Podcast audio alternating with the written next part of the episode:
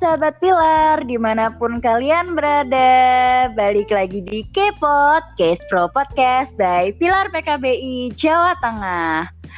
Nah, sahabat Pilar, udah lama banget nih aku nggak ngisi podcast. Sahabat Pilar masih familiar nggak sih sama suaraku? Harusnya sih masih ya, karena kan aku kayaknya sering banget deh ngisi podcast di sini ya kan.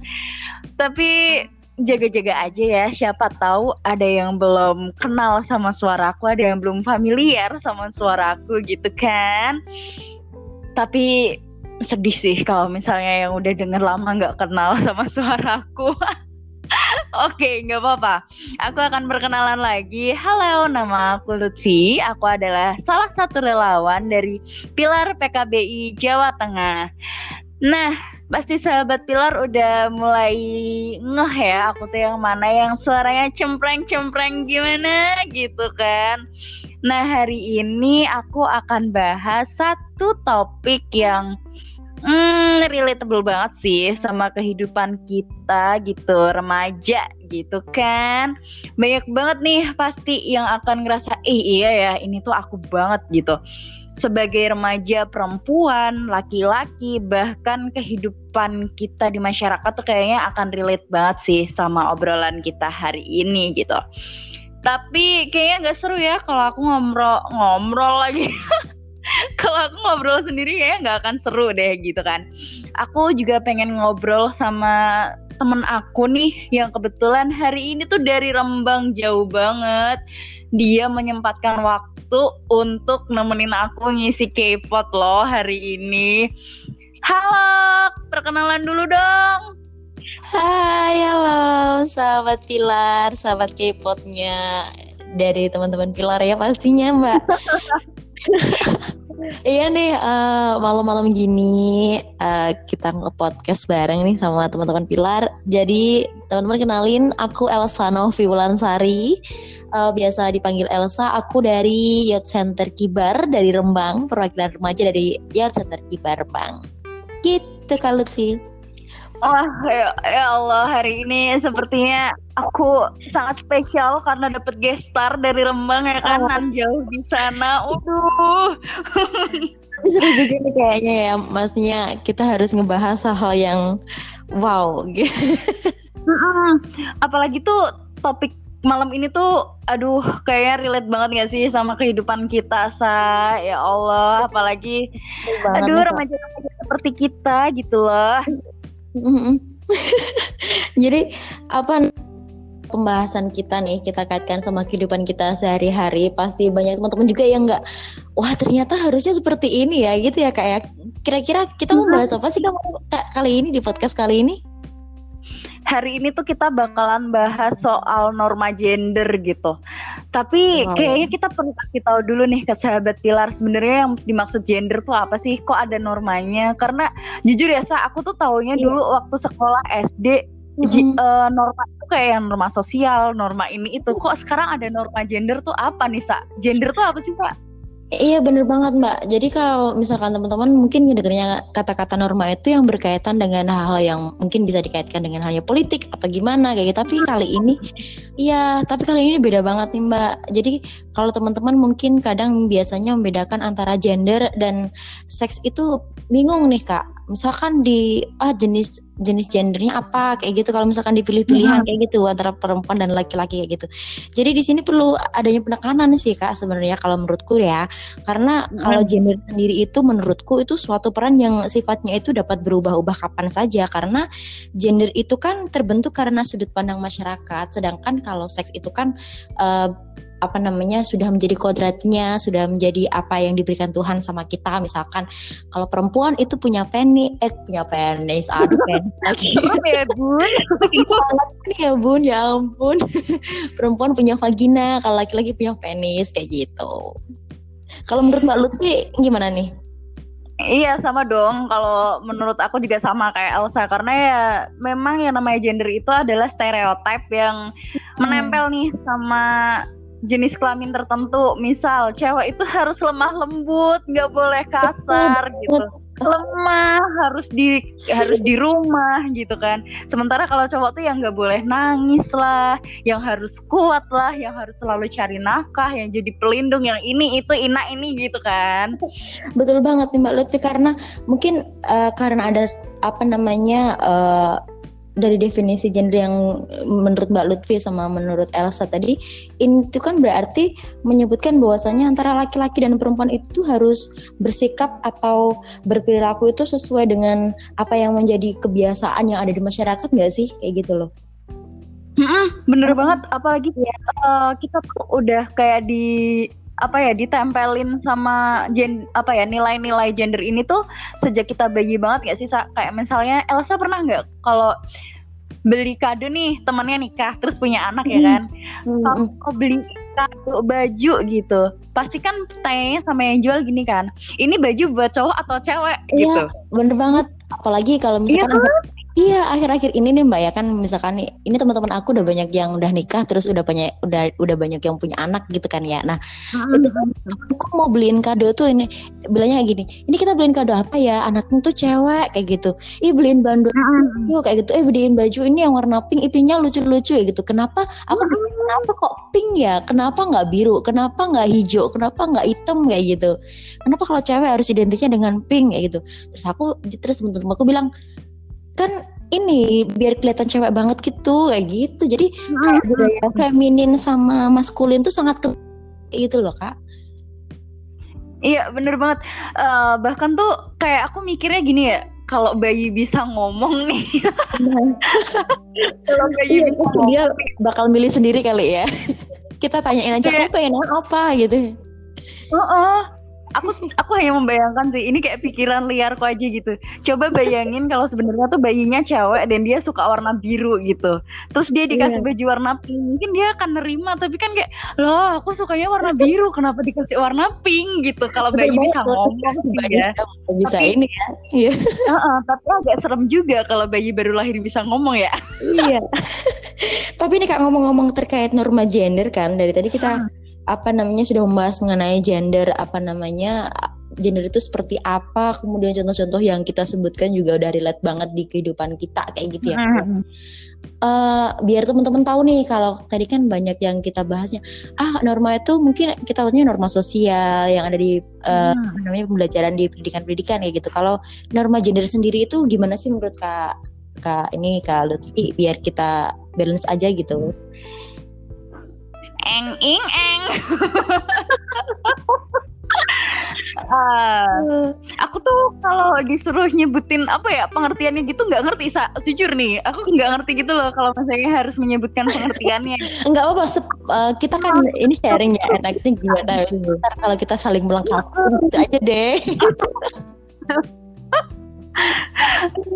Aku lempar ke Elsa dulu aja deh ntar aku yang ngasih contoh gitu sa Siap. Jadi kalau menurut aku pribadi ya kak, kalau menurut aku pribadi itu uh, memandang norma gender sendiri itu merupakan sebuah nilai yang apa namanya kuat dan meresap juga mengenai peran sosial, kemudian perilaku yang berbasis gender yang ter, yang tertanam di dalam masyarakat kayak gitu. Yang mana hmm. ini tuh munculnya itu di berbagai tingkatan gitu, termasuk juga di dalam keluarga. Kalau menurut Kak Lutfi gimana?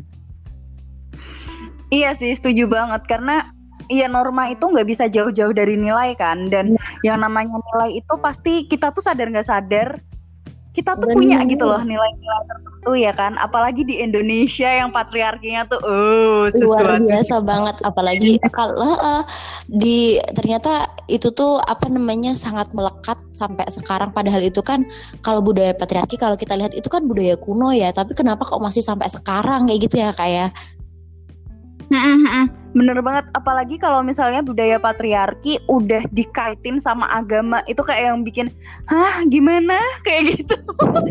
Jadi itu kayak apa namanya mereka tuh kayak mau nge udah stop budaya patriarki itu yang benar kayak gitu. Padahal sebenarnya enggak kayak gitu. Kalau misalkan terkait uh, apa namanya kita berbicara sama agama nih ya kak ya. Kalau misalkan dikaitkan dengan agama itu ada loh yang berkaitan dengan maskulin sama feminin itu waktu zaman oh. zaman Rasulullah dulu ya wasek aduh kita membahasnya dalam banget sih ini.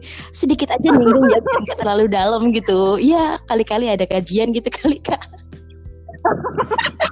Aduh aku tahu kalau misalnya ngomongin agama gitu Iya. loh. Contoh kecilnya aja kalau misalkan di zaman Rasulullah dulu itu ada Umar bin Khattab. Itu kan dia terkenal sangat kuat gitu kan. Tapi ada juga Abu Bakar. Abu Bakar tuh sifatnya yang lemah lembut kayak gitu. Itu menunjukkan bahwasanya pada zaman Rasulullah juga ada apa namanya ternyata laki-laki juga bisa Kesetaraan gender ya. itu iya betul banget kak Yang yang sebenarnya jadi concern aku sekarang sih di mana itu loh yang eh, apa sih ajakan untuk poligami itu itu kayaknya wow seru sekali loh untuk dibahas gitu kan. Padahal sebenarnya kan kalau misalnya mereka memperkuat dengan dalil, kita juga bisa memperkuat dengan dalil dong. Kalau misalnya mereka kan menyebutkan Quran surat An-Nisa gitu. Padahal surat An-Nisa yang mereka tuju ayatnya itu kan belum selesai ya, masih Iya. ada lanjutan gitu. Apabila kamu bisa eh, adil secara lahir batin, nafkah ini itu bla bla bla bla. Eh, pernah nih aku di Instagram gitu kan ada postingan tuh Sa.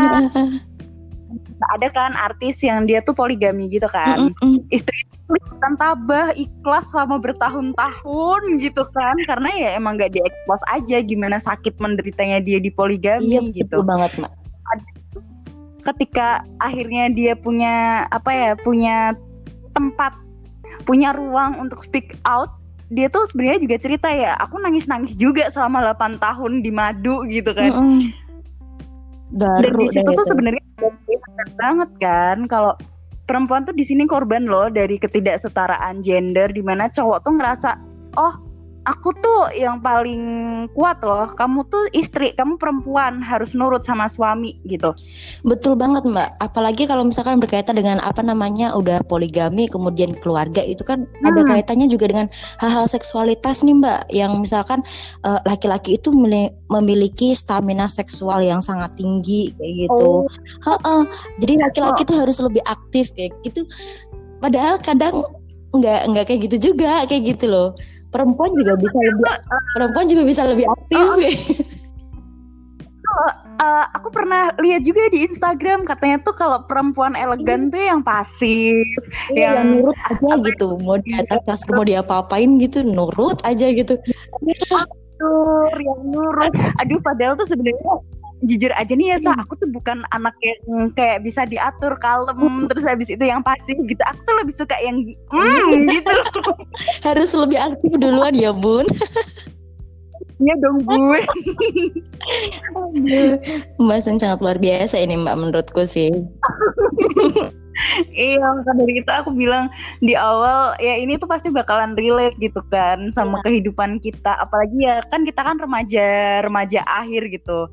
Tapi kalau eh, apa ya kayak tingkatannya dibuat kayak remaja-remaja awal gitu. Pernah nggak sih Sa, kamu waktu dulu mungkin waktu SMP atau. SMA ngerasain yang namanya ketidaksetaraan gender dan norma-norma gender yang membebani kamu tuh pernah nggak sih Sa? kalau aku sendiri sih eh, dalam kehidupan eh, keluargaku tapi alhamdulillahnya enggak sih mbak jadi aku dikasih kebebasan sama keluargaku terutama orang tua aku aku berterima kasih banget sama mereka karena aku bisa menjadi diriku sendiri ya ampun Wah, aku suka. Iya, maksudnya jadi kayak gini misalkan ya aku di luar uh, orang-orang kalau memandang aku, ih kamu kok terlihat tomboy banget sih? Loh kenapa emangnya kalau aku terlihat tomboy? Karena aku jarang banget pakai rok. Kalau mereka tuh berpikirnya bahwasanya perempuan itu kalau ke mana-mana harusnya pakai rok kayak gitu biar lebih anggun kayak gitu. Kalau Hmm. jalan juga harus yang rapi kayak gitu.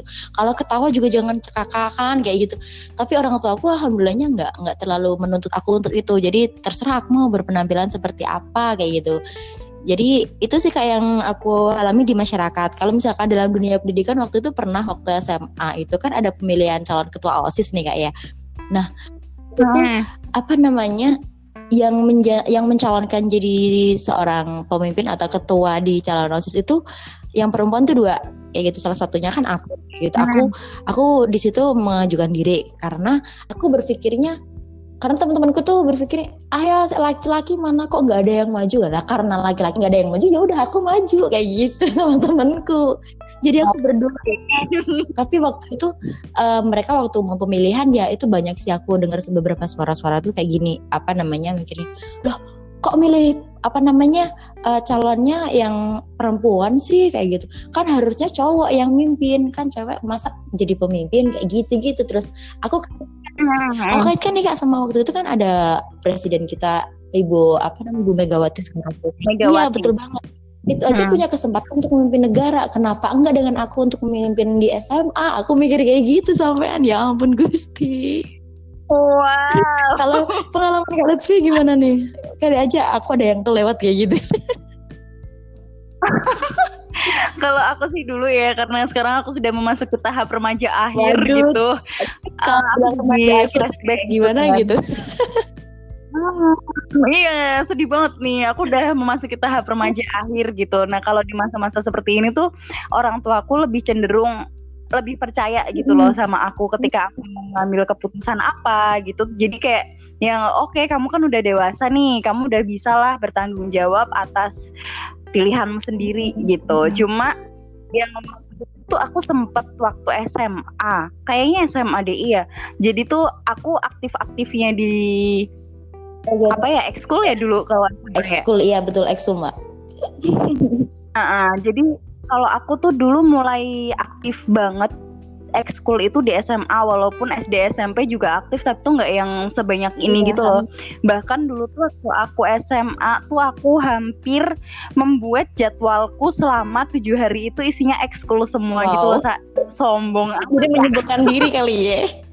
Aslinya gabut banget iya.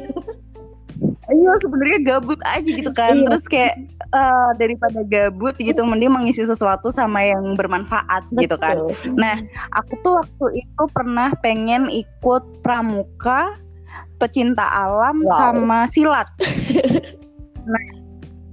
Itu terus tuh uh, nyambungnya gimana gitu kan antara pramuka anak alam kemudian sama silat gitu Nah, iya gitu. Jadi gini, uh, aku tuh sebenarnya memang dari kecil dibiasain buat diajak main gitu kan sama orang aku. Nah, terus karena SMP SMA tuh udah SMP SMA masih sering main sih. Cuma kan kalau sama keluarga tuh rasanya histerianya kayak adrenalinnya lebih berbeda kan ketika kita sama temen gitu. Lebih mm-hmm. waktu remaja awal-awal tuh suka banget kalau misalnya main sama temen gitu kan. Nah sepertinya aku menemukan wadah nih untuk melakukan itu gitu kan.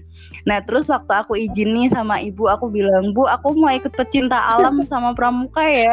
Nah ibu aku tuh jawabnya lah kamu tuh ngapain? Ikut begituan cuma pindah tidur Iya karena emang identik banget kalau misalkan kita di anak pramuka ataupun di kita yang pecinta alam kayak gitu tuh apa namanya nggak nggak pernah apa ya mbak kalau bahasa Jawanya so, nggak pernah sobo omah gitu loh sering uh -uh. di luar ya gitu dan apalagi kan uh, apa ya image-nya pecinta alam tuh yang sering hilang di hutan gitu-gitu iya, kan. Nah, ibuku khawatir nih karena menganggap kamu tuh cewek nanti kalau misalnya kamu gimana gimana gimana dong gimana gimana gimana dong gimana tuh ya gimana gimana nih ya gitu Oh, oh, terus habis itu ya udah lah ya, aku kayak oke, okay, aku nggak ikut gitu kan. Terus habis itu aku masih mencoba untuk yang silat nih, karena aku tuh sebenarnya sadar aku tuh punya energi lebih okay. gitu loh. Aku tuh anaknya cicilan dan kayaknya aku butuh penyaluran untuk energiku yang tumpah-tumpah iya, gitu kan. mulai aktif ya bun ya bun kalau sekarang udah bal udah tulang tua gitu kan gerak dikit udah capek. Udah gitu. mulai pensiun kali ya.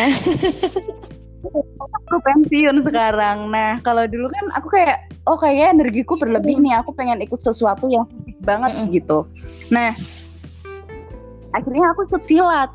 Terus ibuku tuh awalnya kayak yang oke okay, nggak apa-apa gitu kan. Coba aja deh walaupun sebenarnya tuh kayak udah jangan deh kan kamu cewek gitu kan. Terus habis itu aku pernah kan kalau silat pasti ada tarung lah. Tarung tuh apa ya bahasa Indonesia-nya? Uh, apa ya?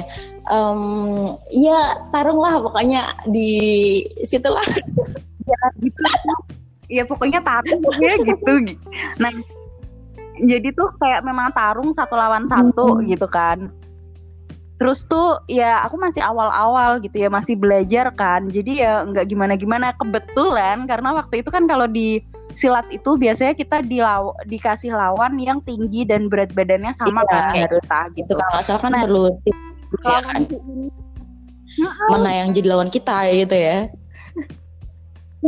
lawanku ini dia yang udah lama di silat ini dan dia kan udah lebih banyak jurusnya, udah wow. lebih ya lebih profesional lah ya dari aku dan dia tuh udah sering ikut lomba-lomba gitu loh. Bayangkan aku yang baru dikasih lawan yang seperti itu karena fisik kita aja yang mirip gitu. Iya. Tapi tenaganya wah. Artinya aku kalah banget kalah gitu kan. banget. kan. Terus waktu itu tuh waktu kalahnya harus pakai banget. Kalah ya. beneran. Uh, dan itu tuh aku uh, apa ya cuma ya dia ngontrol tenaganya dia kan mm-hmm. aku yang bener-bener kakiku tuh lebam gitu loh waktu itu karena kena tendangan sama dia okay. kan tulang kering sama tulang tembok gitu sampai lebam terus abis itu kayak sempet dadaku sesek karena dia tuh nggak sengaja nendang bagian dada gitu Nah, terus dari situ ibu kayak yang khawatir gitu kan, udahlah kamu nggak usah ikut lagi, aneh-aneh kamu mah iya. kayak gitu-gitu. Padahal kan. Terus akhirnya ya udahlah aku uh, memutuskan untuk ya udahlah nggak usah dilanjut gitu kan. Hmm. karena aku tuh anaknya penurut banget. Sampai sekarang masih nurut ya?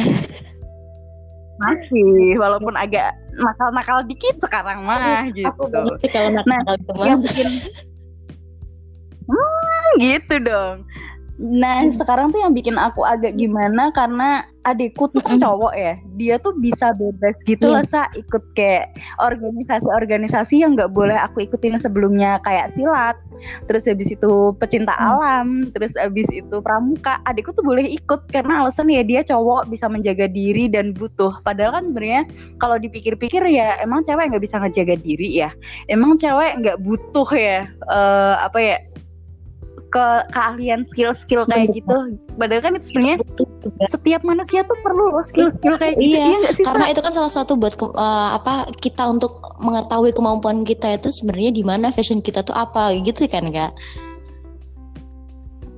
Iya bener banget. Terus aku yang sekarang tuh kayak masih inget itu ya rasanya tuh kayak sebel banget gitu.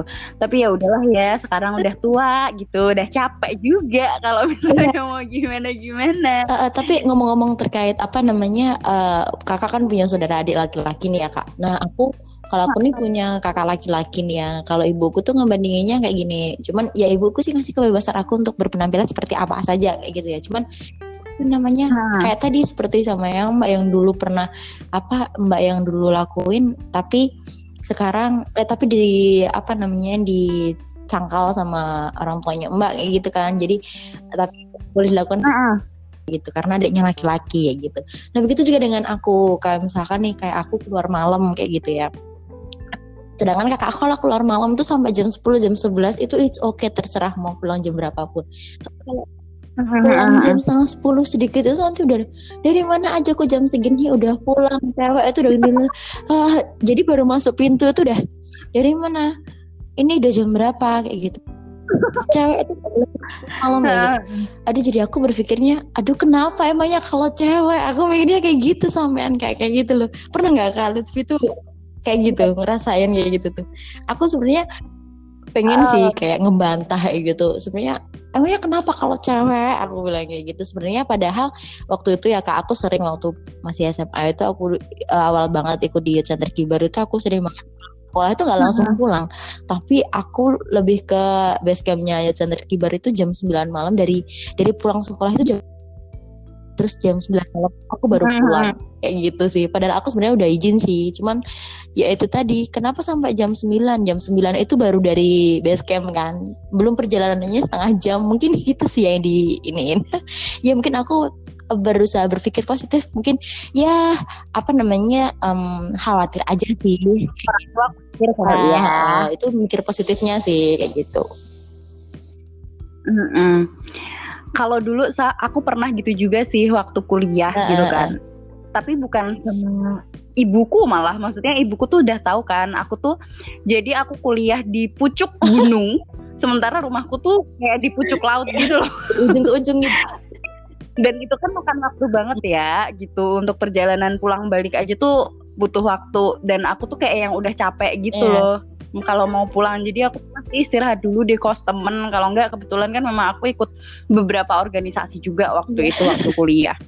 Dan ibu tuh paham. Oh iya nggak apa-apa kalau kamu pulang malam. Kalau kemalaman kamu nggak usah pulang nggak apa-apa kamu nginep di kos teman. Ibuku tuh udah yang gitu sa. Cuma tuh kadang malah tetangga yang nyinyir cuy. Betul banget. Itu Kenapa ya? Kayak omongan tetangga tuh maha benar tetangga dengan segala omongannya Hmm, apalagi tuh kalau kita pulang malam tuh kesannya kayak cewek nakal banget gimana gitu. Padahal kan tiap manusia punya kesibukannya iya, masing-masing, iya, kan? masing-masing kayak gitu. Tapi mereka cuma ngelihatnya, ih dia pulang malam, dia cewek pulang malam kayak gitu. Apalagi kalau misalkan nih nebeng yang kita tebeng ini tuh cowok kayak gitu loh padahal padahal kita nggak ada apa-apa sama cowok itu kayak gitu just teman kayak gitu loh iya bener banget sa Nah, kita kan dari tadi udah cerita oh, ya, Sa. Gimana sih suka dukanya kita menghadapi apa ya norma gender yang seperti itu di Khususnya masyarakat ada di gitu kita kan. pastinya. bener, bener banget nih. Nah, menurut Elsa tuh seharusnya kondisi idealnya seperti apa sih, Sa? Supaya kita sama-sama enak kali ya sebagai laki-laki ataupun perempuan. Eh, dari tadi kita nggak iya. ngomongin cowok loh. dari tadi kita nggak ngomongin cowok karena kita sama-sama cewek ya itu sih mungkin yang kadang kadang iya. kelihatan susah ya mama maksudku misalkan kita nih uh, cewek sama cewek terkadang kita terlalu asik buat ngobrolin uh, sesama jenis kita kayak gitu uh, mm -hmm. kalau menurut kalau menurut aku idealnya gimana sih? Kalau di tempatku sendiri sih sama sih kak. Maksudku eh, laki-laki uh, itu masih terhitung yang harus kayak misalnya nih ya. Kalau yang berumah tangga nih, kalau misalkan kita lulus, eh, kita perempuan lulus lulus sekolah itu ya udah kalau misalkan kamu udah nikah biar laki-laki aja yang bekerja kayak gitu. Jadi kayak beban setelah kita berumah tangga itu dilimpahkan ke laki-laki gitu nggak sih kak?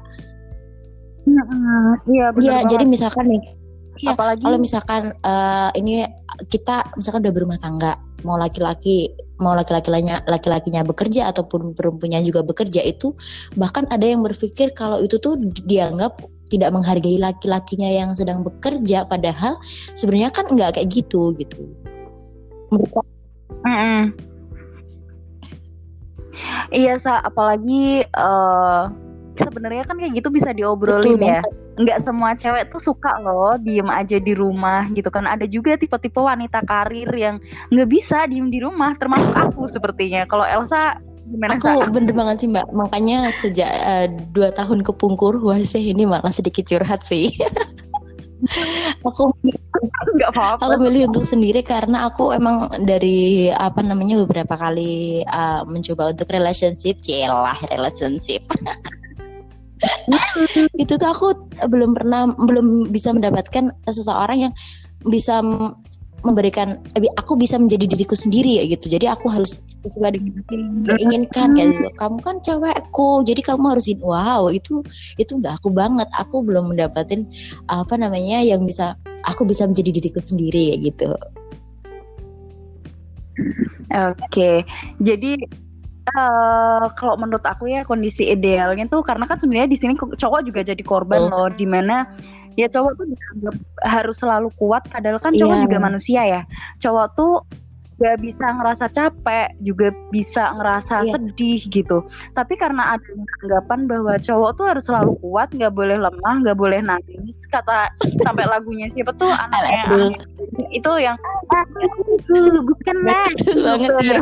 itu juga terlalu ini banget sih. Maksudnya kan uh, kita baik laki-laki maupun perempuan kan punya yang namanya kak lah emosi itu kan bisa diungkapkan dengan uh, dengan dia nangis sedih kemudian tertawa itu kan bebas karena sesuai dengan emosi yang dirasain kayak gitu loh.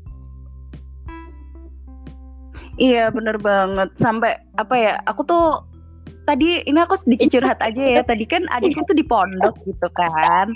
Adikku tuh kan cowok seperti yang tadi aku ceritain adekku tuh di pondok. Terus uh, I don't know why tiba-tiba tuh tadi selama beberapa kali aku kunjungan ke tempat dia dia tuh kayak yang jadi pendiam gitu kan. Dan aku tuh sempat notice sebenarnya dia tuh udah pengen hmm. nangis. Hmm. tapi kayak dia mencoba untuk menahan. Terus kayak aku tanya kok kamu sekarang jadi pendiam sih? Orang biasanya di rumah kamu iya. cerewet aku gitu kan. Terus dia cuma jawab diem. Dia cuma bilang gitu. Terus habis itu uh, kita tadi ngobrolin sesuatu gitu kan terus tuh dia yang kayak shock terus akhirnya nangis oh gitu dia kayak mendem terus, gitu ya mbak ya Iya, dia kayak sebenarnya tuh sebelum kita ngobrolin itu dia memang kayak kan dia mungkin kangen rumah ya. Dia tuh kayak yang udahlah pulang aja gitu kan, liburan pulang aja gitu. Terus dia bilang, "Ya sebenarnya aku mau pulang." gitu kan. Tapi tuh dia udah kayak mau Iya. matanya berkaca-kaca tapi terus ditahan kan. Terus kita ngelanjutin obrolan. Terus dia nangis yang kayak bener-bener nangis sesenggukan yang kayak dia tuh mau berhenti untuk nangis juga Mhm. susah gitu. Dari situ aku kayak kayaknya adikku tuh punya beban tapi dia nggak mau cerita.